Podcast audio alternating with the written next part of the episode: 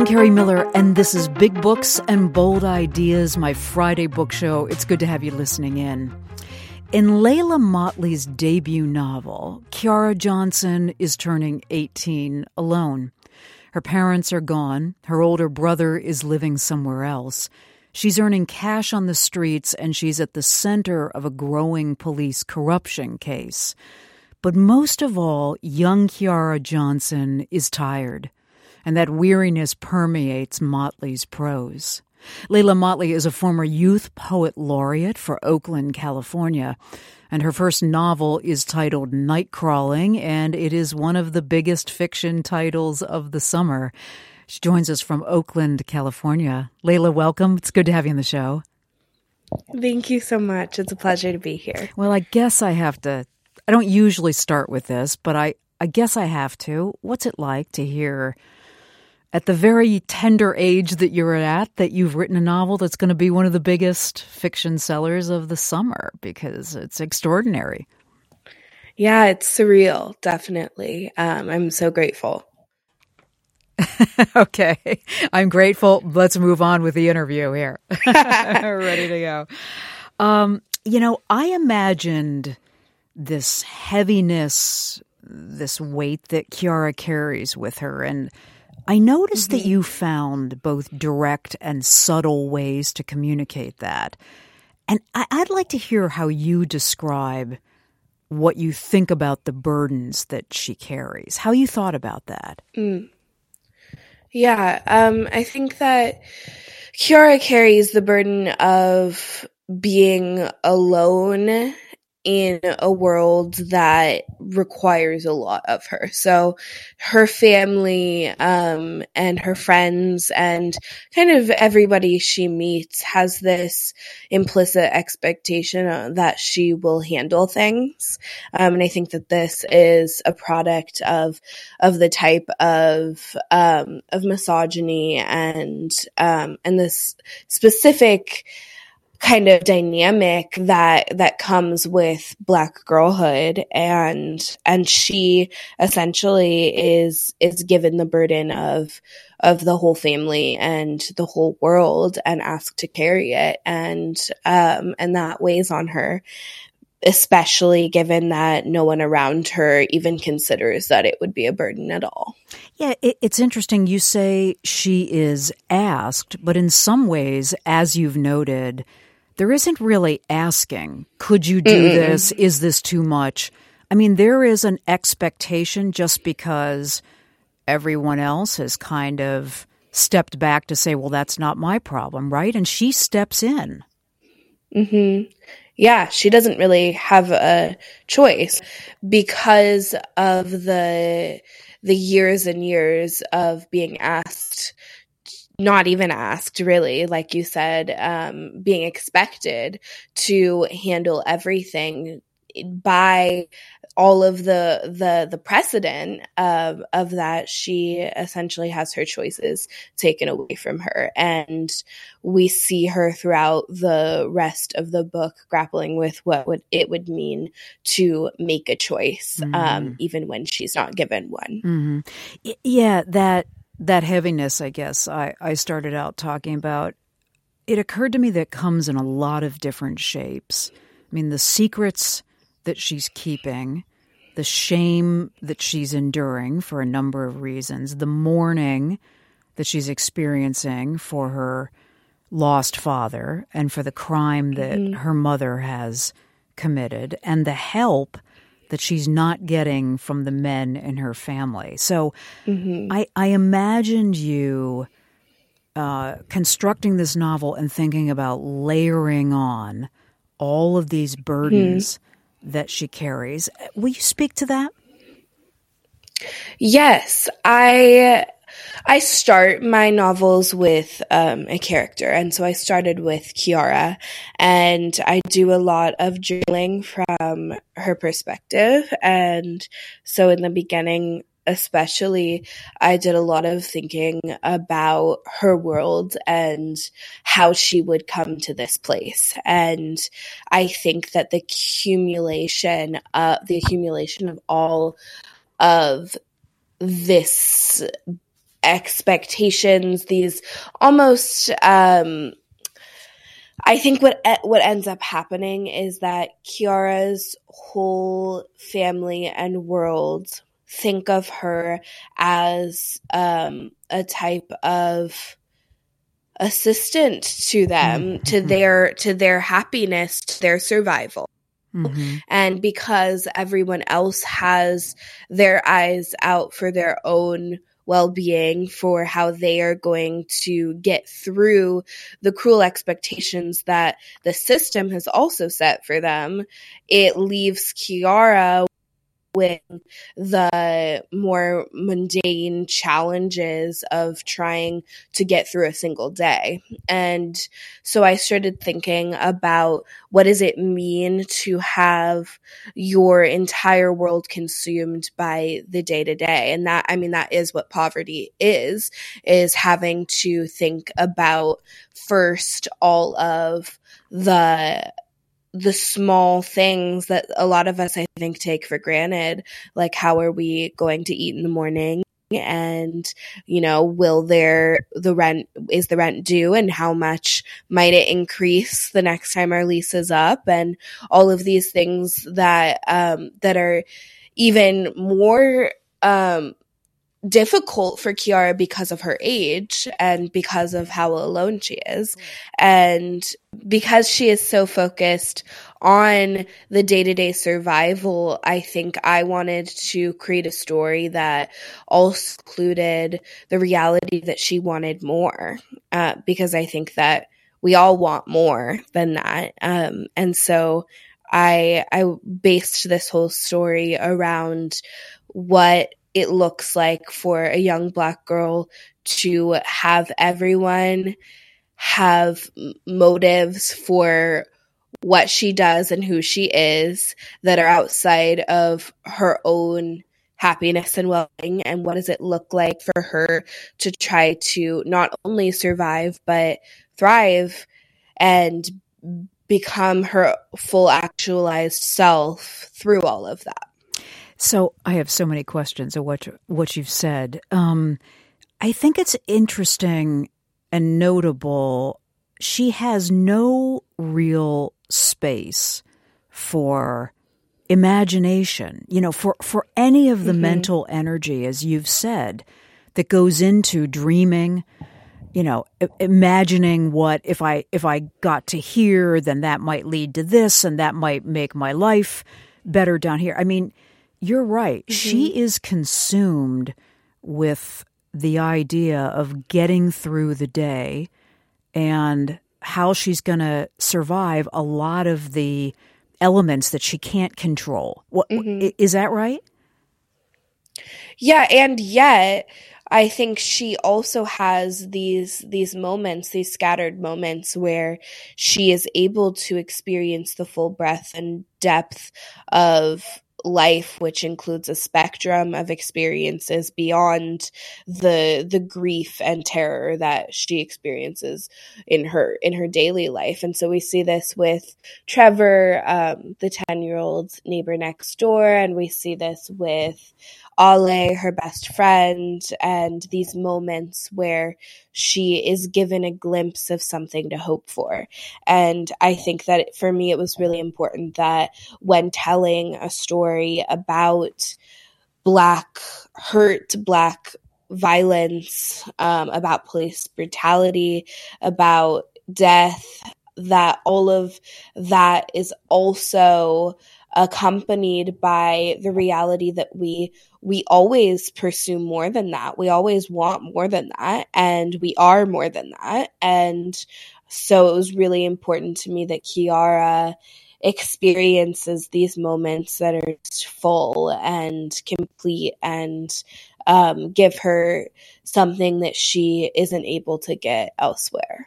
You know, one of the other ways that I uh, that I thought about her was through so much of her life she's kind of bereft of comfort and so as you as you note this friend ale who kind of comes in and out of her life but when she's there she's helping you know she's feeding um, mm-hmm. and and providing, I guess, some fleeting comfort. I mean, so mm-hmm. much of her day is just kind of stringing some grim um, decision making, I guess, mm-hmm. together and being in a world that feels pretty absent of comfort.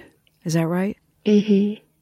Yeah, I think that Ale provides her the most basic and necessary of nourishment, which is food, but also she gives her these moments where she can be more than what her family has expected of her. Mm-hmm. I think that Marcus, her brother, especially expects that um, that she handle things and that she do it without complaint. And Ale allows her the space to feel really and to exist and to breathe.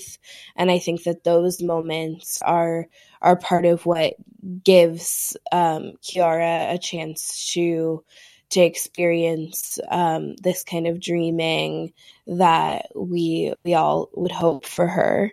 Um, but at the same time, like Ale is is separate from her because they do live in such different worlds, and in some ways, Ale doesn't entirely understand Kiara's experience, and I think that um, the challenge for Kiara is how much she has to hold inside too.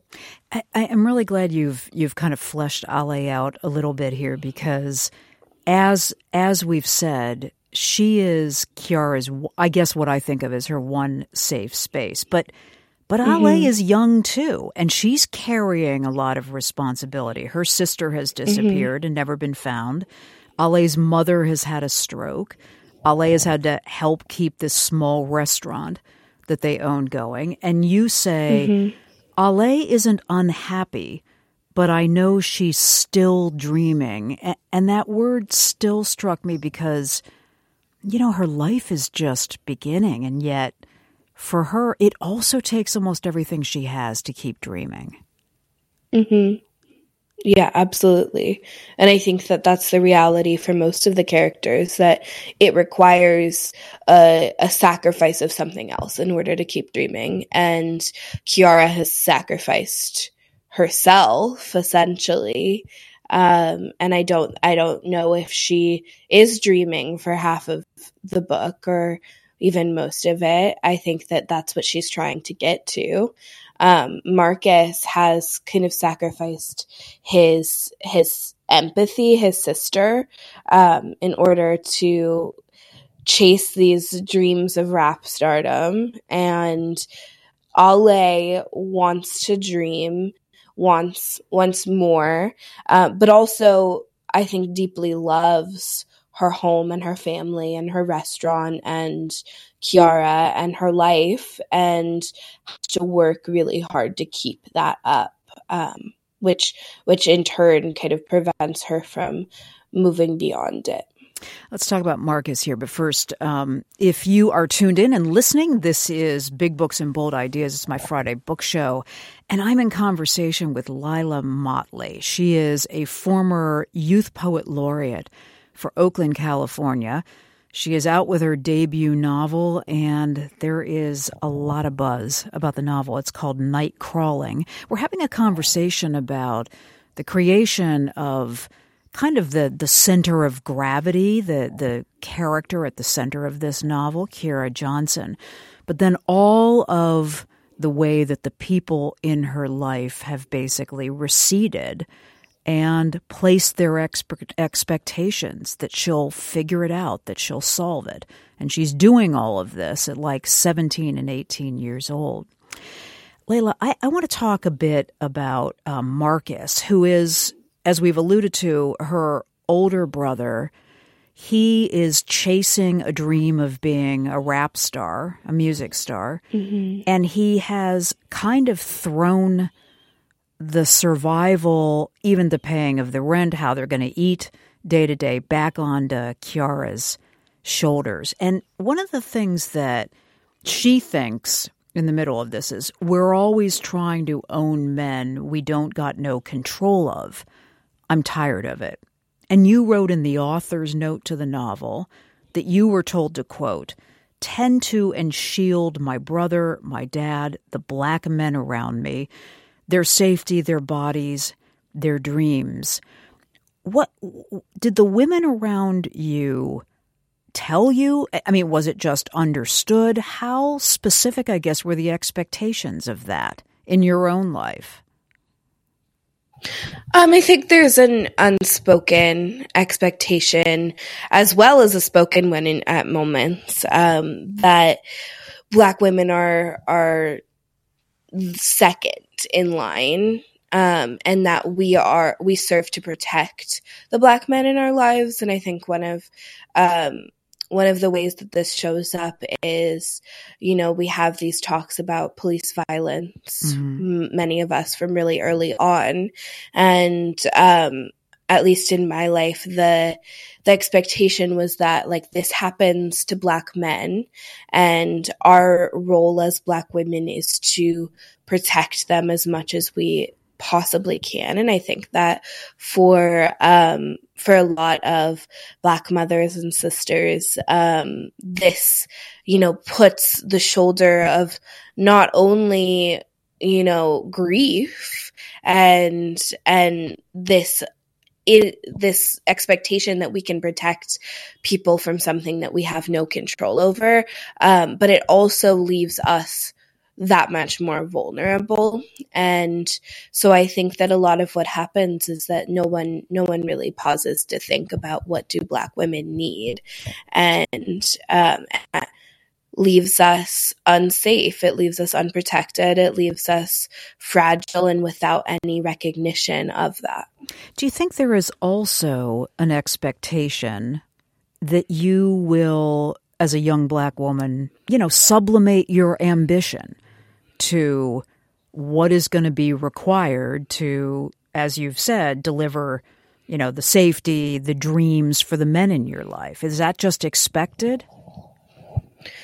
Yeah, I think um, I also think about motherhood and mm-hmm. Black motherhood in in particular, and the ways that like when Black women become mothers, we're expected to give everything to our children, particularly to our Black boys, and protect them at all costs and teach them how to be safe in a world um, that is is not looking out for their safety. And I I think that all of these expectations um, they cut off our abilities to dream because how are we supposed to dream about ourselves when we're asked to think about others always? You know, I just had a a conversation recently with Frederick Joseph, who is out with a new book about the patriarchy. And we had this long discussion about an incident in which his mother, a, a really one of those kind of before and after experiences as a mm. child that he remembers well, and the decisions that his mother, who was alone, a black mother raising a black son, as you're as you're mm-hmm. speaking about, and looking back and saying the decision that she made to encourage me into violence in that situation was both, mm-hmm. you know, deeply harmful, but also mm-hmm. there was no support around her and she was doing what she mm-hmm. really felt she had to do. D- does that sound familiar, I guess, or understandable? Yeah, I mean, I think that black women are often backed into a corner in which anything we do has will fault will be seen in it and that's why you know there's there's these myriad of tropes you know whether it's the jezebel or the mammy or you know the aggressive black woman. And all of these things are are essentially um, finding critique in the ways that we exist when we are given very few choices. Uh, I think many of us know that anything we do will um, is is open to critique. Someone will find fault in it, and that leaves us with. Um, you know, just a choice that we have to make, knowing that we are going to see consequences for it no matter what. Do you think your mother, the, the women around you, your mother, your aunts, whoever, whoever was, you know, with you as you were growing up, would be surprised at the way you've internalized what the expectations were, spoken and unspoken, and the way you've written about them in in this author's note?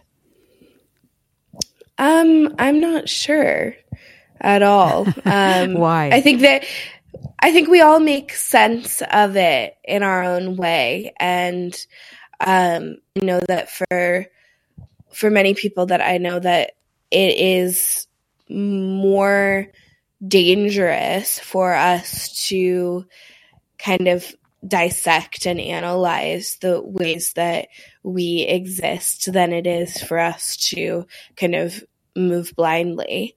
Mm. Um, so I'm not entirely sure what the women in my life would think about that. I think that m- maybe they'd find some truth and maybe some of it would um, also feel challenging for them. You just, I think you just used the word dangerous to analyze mm-hmm. that. Why?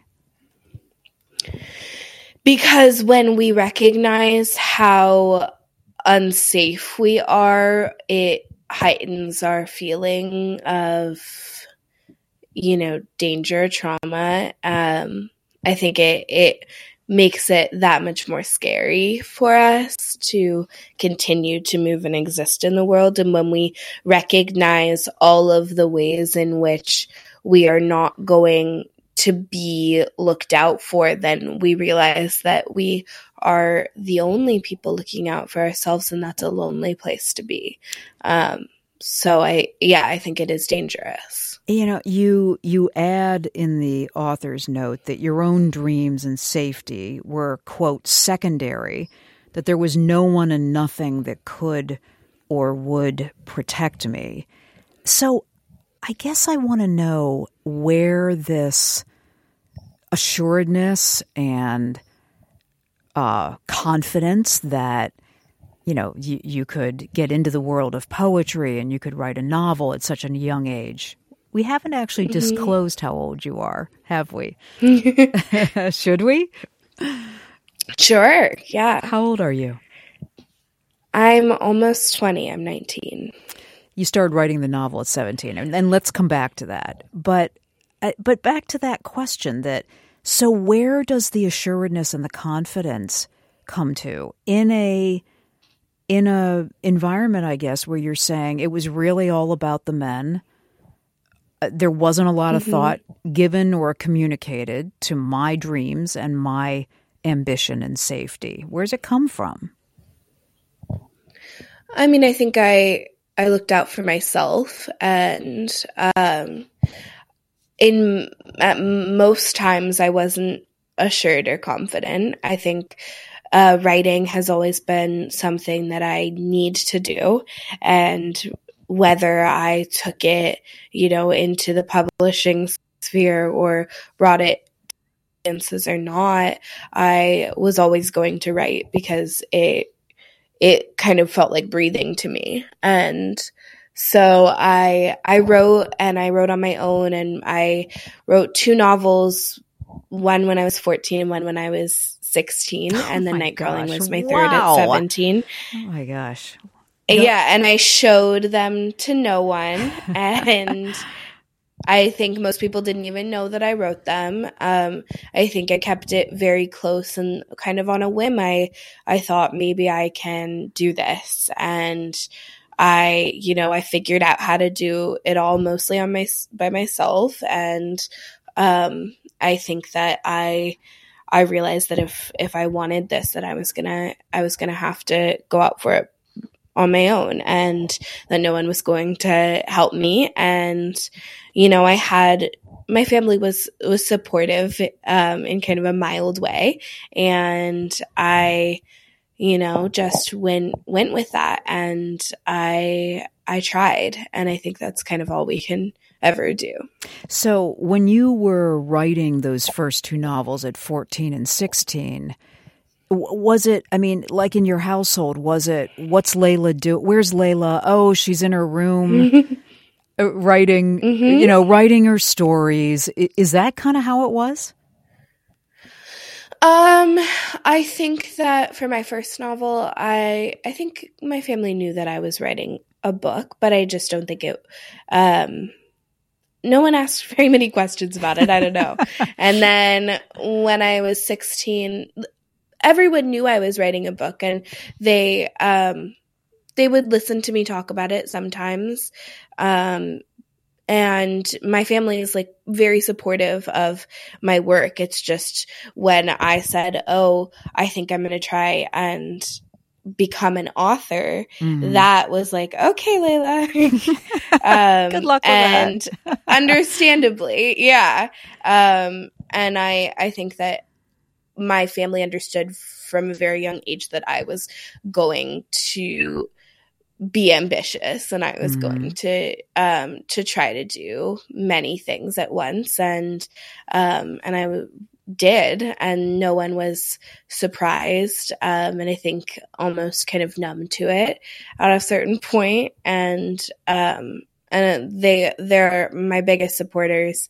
And they're also you know not always the most enthusiastic of people I understand that. Were there any teachers in your life that knew that you were doing this kind of writing and were encouraging? Yeah.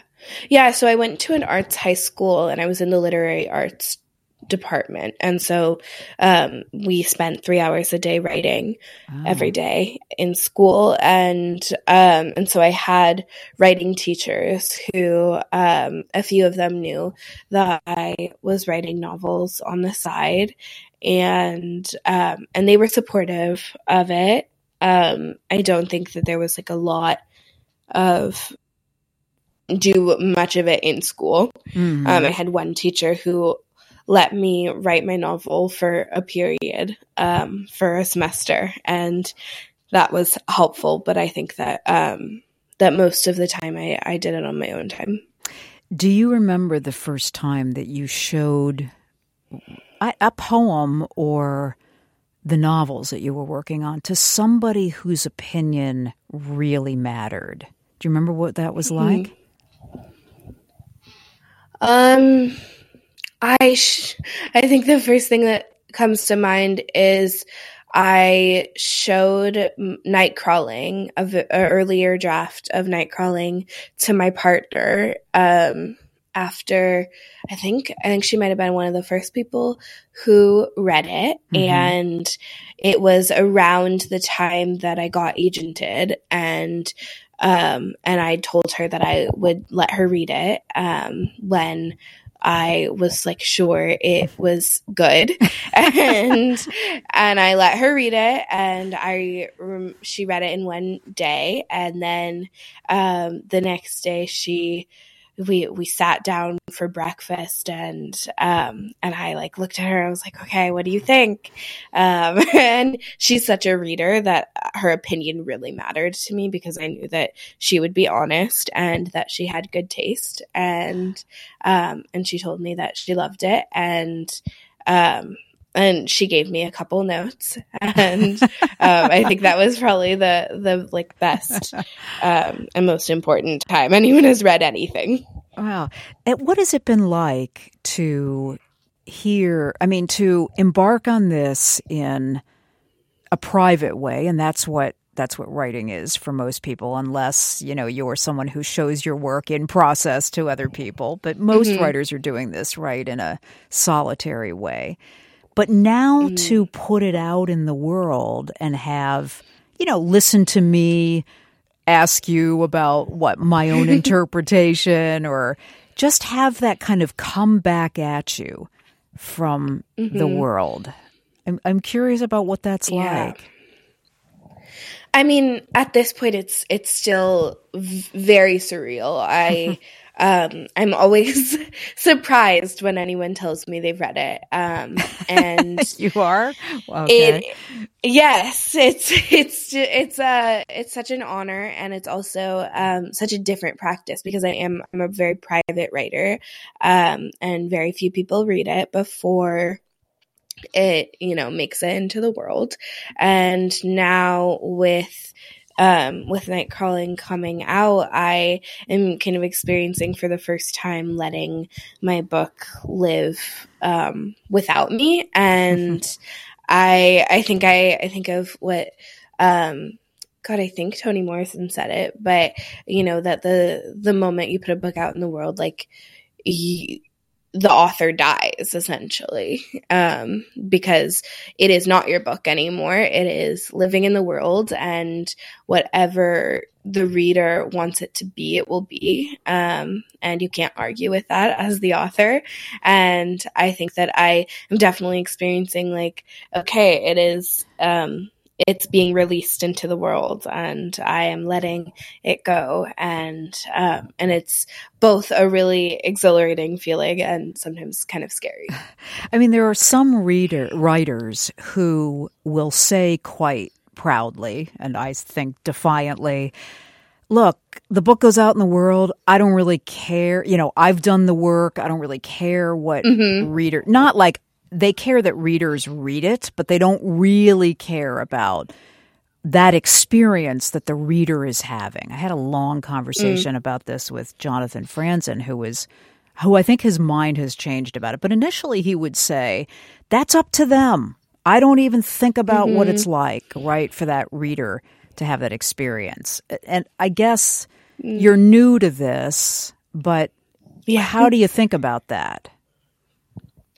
I definitely think about the reader's experience. Mm-hmm. And I don't think about it when I'm in doing my first draft, but when I am in think about the reader. I think about different types of readers, and I kind of try to imagine um, what it would be like to read it if it was the first time. And uh, that's how I, I try to go through at least one pass of it, trying to um, detach myself from me, the author, and become just a reader. And I think it's really important that I do that because I have this whole world built out. There are scenes that I have, you know, written and taken out. There are like so many details that I you're going to know. And that can create a bias in the way that I that I think it is going to be read. Um, so I try to always read it for what is actually on the page and um, and think about the experience for the reader because I think it is important um, to think about what it's going to be like as um, as someone who reads a lot. I I know what I want to experience when I'm reading, and I try to create that experience um, as a writer too. And so I have to think about the reader. I'm Kerri Miller. You're listening to my Friday book show, Big Books and Bold Ideas, in conversation with Leila Mottley about her debut novel, Nightcrawling. Lots of buzz, lots of conversation about it, and you hear us developing a bit of, of the the plot and the characters, but also about Leila's experience of being a very young writer and having this book go out into the world and uh, and what that's like to um, you know have written this in your teens and then have this kind of whirlwind experience. Leila, I've asked you if you'll read a scene where Kiara has gone to visit her mother, who's been incarcerated for a crime, and now I think she's in a in a halfway house. And Kiara summons the courage to ask her mother why she committed what has been a, a, a transgressive crime and a devastating crime for the family. And um, if you will read that scene and then we can talk a bit about how you put it together. Have I explained it well, mm-hmm. or do you want to mm-hmm. add something? No, you explained it well. Okay. Mama doesn't pause, says, no point in losing sleep over something none of us can change. Like I said, was survival. I pull the brush once through her hair, knowing how it's gonna hurt. Mama don't make a sound. We've been trying to survive every day since then and I ain't been locked up. You call me when that changes. There are consequences to surviving out here. Just 'cause you too young to know it yet don't mean I gotta apologize for the truth. I spent every day for years apologizing, praying up some heaven that might forgive me. I don't got no breath left for that. Mama holds her hands up, and I look at them from behind her hair, which is less kinky than both mine and Marcus's, and the creases in her hands are pale, with a trace of lavender, color that shouldn't exist in a palm. Looking at Mama's hands, I remember a time when Ale was 14 and I was 13, and she decided that she was going to learn how to read palms. She used my hands to practice, trying to distract me from Daddy's approaching death. She would point to the line running vertically up from my wrist and say, See how it splits right there? Means you got two caminas de la vida. You know, ways shit might go down. Then she would look down at the palm reading book from the library resting in her lap. And you gotta make a choice someday. Mama's line doesn't split like mine does. It veers left, toward her thumb, like it got sidetracked on the way up. I'm coming home. You hear that? Mama's hand waves backward to pat my arm, shake me into getting it. We gonna go back to normal. I brush faster, move the bristles in and out of each individual lock and coil. I really just want you to give me Uncle Ty's number, Mama. Please. Mama huffs. You always wantin'. Don't do nobody no good to want. That is Leila Mottley reading from her first novel, Nightcrawling. There's so much going on in that scene. The first thing I guess I want to say, Leila, is Kiara's mother is not an unsympathetic character, even after we learn what she's done by mm-hmm. design, or does that surprise you to hear me say that, or how do you think about it? No, by design. Um, it was really important to me that we understand Kiara's mother as almost a um, a grown up version of who Kiara could be if things continued the way that they that they are. Um, because Kiara's mother, she essentially has been caring for these kids and working, and her husband um, has gone to prison and gets out and then um, becomes really sick and um, and is in the process of dying and when he finally passes away, she uh, is left to kind of pick up the the burden of the grief and and not really get to experience it fully because she has these kids who need her. And um, and I think in the way that Kiara is um, is caring for everyone and everything so so has her mother and she kind of crumbles under it all and that leads her to um, to mm-hmm. prison which leads her to the halfway house where we see her kind of in a state um, of mania and and she has detached mm. from reality in so many ways in order to in order to protect herself i think and um and so in this scene she you know she's unable to recognize the pain that she has caused her kids because that would be too painful for her okay so yes, she has she has kind of detached from her role, her life as a mother, and she's I guess she's showing Kiara. I, I mean, she's hard. This is a survival tactic. I take it. She's showing Kiara mm-hmm. that this is maybe what it takes, who you have to be to survive this. Is that right? Yes. Yeah. I think she is essentially telling Kiara that you can't, you can't want anything. Right. You can't dream because it will hurt you. And, um, and she's also saying like you can't feel or it will leave you the way it has left me. Yeah, it's devastating. You started writing the novel as as noted. Uh, what when you were seventeen? Is that right? 16? Yeah, like a month before I turned 17. Okay. Yeah. And the police corruption plot line that is that is develops in in the novel is drawn mm-hmm. from a mm-hmm. real case in Oakland that I looked up to read about. Complicated, mm-hmm. where where a police officer died by suicide and confessed to the sexual abuse of a minor, and there were other mm-hmm. police officers involved in this. Eh, can mm-hmm. you just what was it? I think you say you remember reading about the case. What was it about that case that began kind of working its way into, hey, I could write around this, um, you know, in a novel? Yeah. I mean, it was definitely the first um, instance of police sexual violence that I had ever seen make it to the media, really. And it's one of the only cases that has in the US. Um, and so it was 2015, 2016 when this case broke, and it was a huge um, it was a huge deal in in Oakland and in the Bay Area. Um, kind of consumed our local media mm-hmm. for a little while before fading away, um, and it was really interesting to me the ways that the media talked about this case mm-hmm. and um, and how the the attention the focus seemed to to always be what what impact is this going to have on the police department on the government? Is this going to you know tear apart the the system as we know it?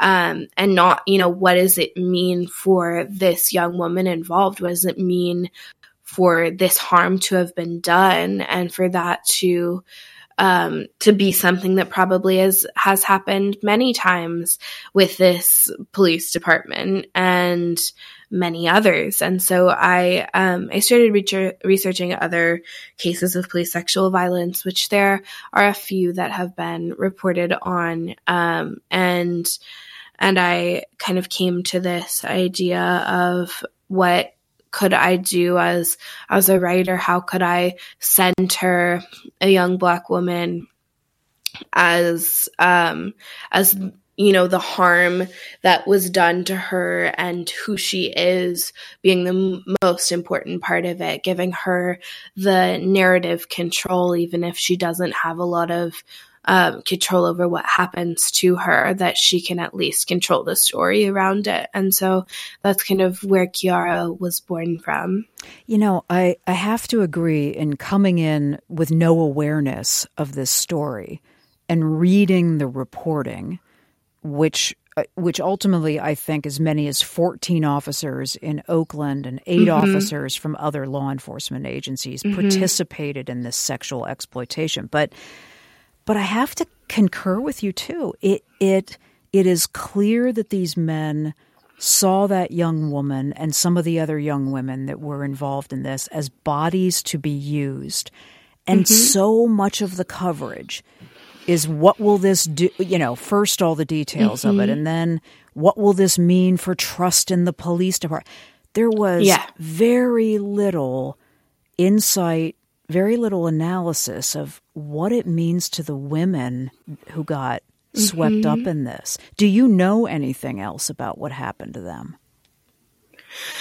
Um, yeah, I, I've continued to follow the case, and in my research for Nightcrawling, I read um, all of the essentially the transcripts, oh. um, interviews um, directly from the investigation and um and so i i know that um there were charges a few charges that were made and then dropped and a few suspensions mm-hmm. um and that was those were the really the extent of the consequences for the police officers involved and then for the woman her um, her alias is celeste and mm-hmm. she received i think one million dollars mm-hmm. in settlement charges that.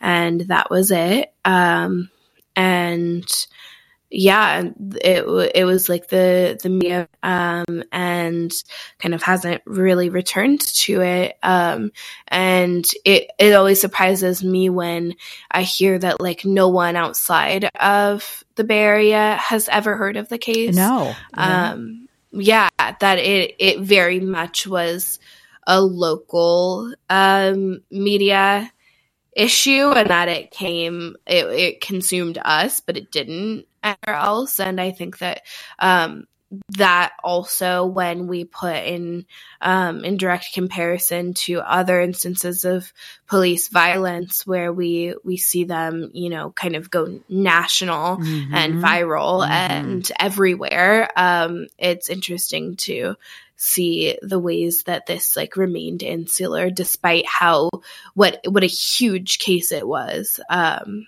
and how much evidence there was and um, and you know just like how unprecedented this this was in you know in the history of all police departments in the US.